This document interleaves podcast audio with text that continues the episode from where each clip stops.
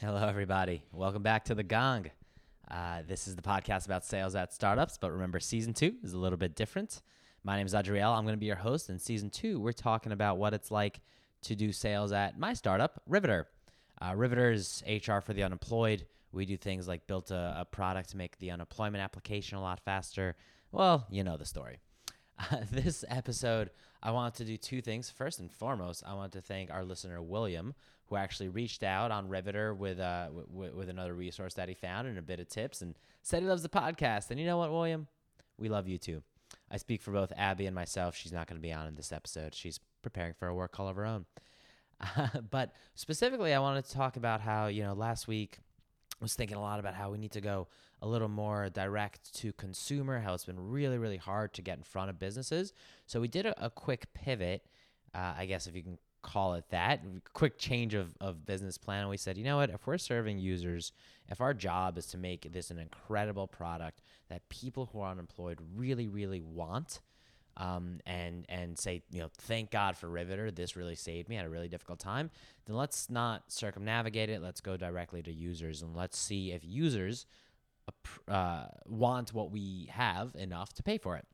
So talked about that last time. We're sort of rebuilding this flow. Hopefully, it'll be live by next week. Everything we do, we build in super short stints. So if it takes more than you know five days from the idea to the to the ability to launch it, it's probably too complicated, and we can test something a little bit easier. So that'll be live then. One of the things that we needed to figure out is whether or not people would pay for it and how much. So what we did was use a tool called Unbounce, which I love. Unbounce helps you build landing pages really, really quickly, deploy them, and you just connect them to a couple of Google AdWords campaigns, and you could literally see what people care about most, compare different uh, styles of landing page, things like that. So it's a super useful tool.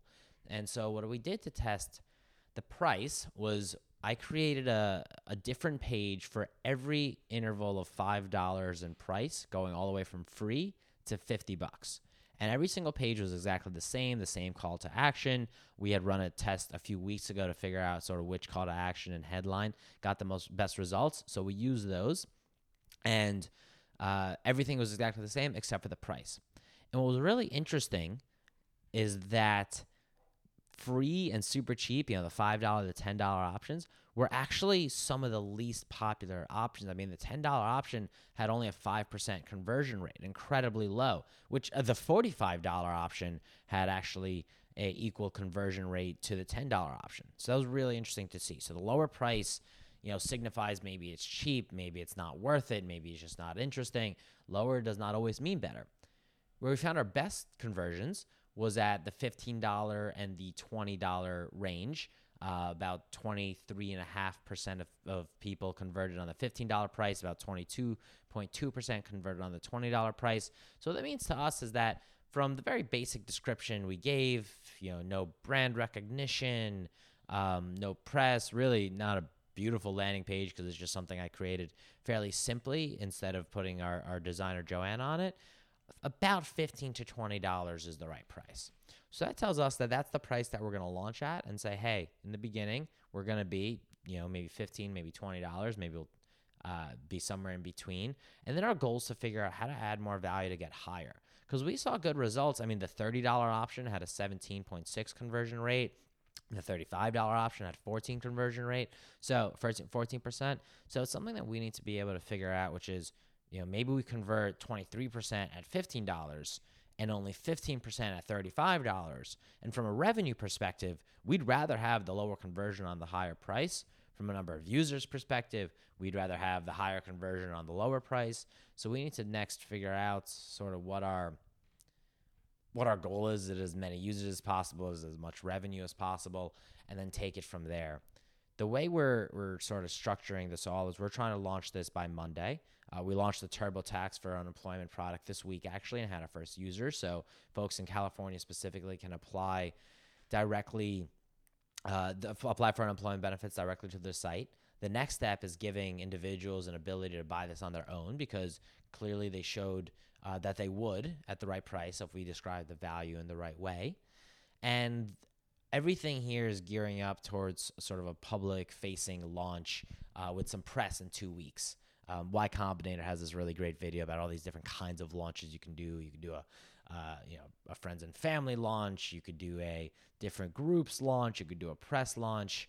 Um, and you should launch as, as early as possible. You know, we, we launched uh, the very first version after two weeks of code, and and Reid Hoffman's line of uh, if you're not embarrassed of your first launch, you launch too late is very true. So now what we're aiming for is sort of our press launch. You know, we put this in every Facebook group you can imagine. We sent it to all the Slack channels, uh, reached out to our own networks. We did all those smaller versions, but now we're aiming for some press and hopefully the press is around this new product, this TurboTax for unemployment product. That was the biggest hair on fire problem through all of our user interviews. So we said, great, we can't really claim to be serving the unemployed unless we have a way to apply for unemployment because um, they said that was their biggest problem. So that's what the press is going to be about.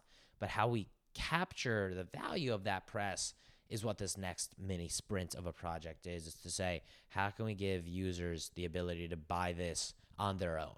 You know, somebody reads the article, uh, they they like the idea, they go to our site right now, and there's nothing you can do unless you're a business. So we need a way to capture, put a net below the the windfall that I hope comes um, from this press, and we're having a few of those curse conversations. You know, talk another time about how to set up those press conversations. I'm certainly no pro, but we're getting a little bit of help. So thank you, Lauren, for that help. Uh, so that's that's what we're working on. You know, we're experimenting on, on this new business model. It kind of kind of sucks to have to pivot and change models. You know, you really have a lot of confidence in your first go around. Um, and it's a bummer when you're wrong and things are more difficult than you thought they would be. But that's also that's also the point. You know, maybe maybe we'll find out we should have started with this direct consumer option. Maybe we'll find out this is also the wrong option. We got to try something else. And you know, I think emotionally you got to be able to. I need to be able to roll with the punches and and figure out or understand and appreciate the fact that even if the first idea or go to market strategy had faulty assumptions, be able to write those assumptions down, test them, and and then test out some new ones. Uh, and that's that's what we're doing with this. So wish us luck. Um, hopefully next week you'll be able to check out riveterworks.com and see for yourself uh, what you can what you can buy and, and maybe gift it to a friend.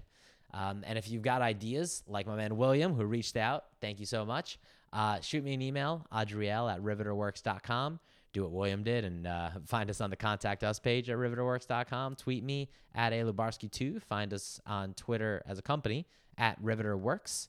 And I'll talk to you next time.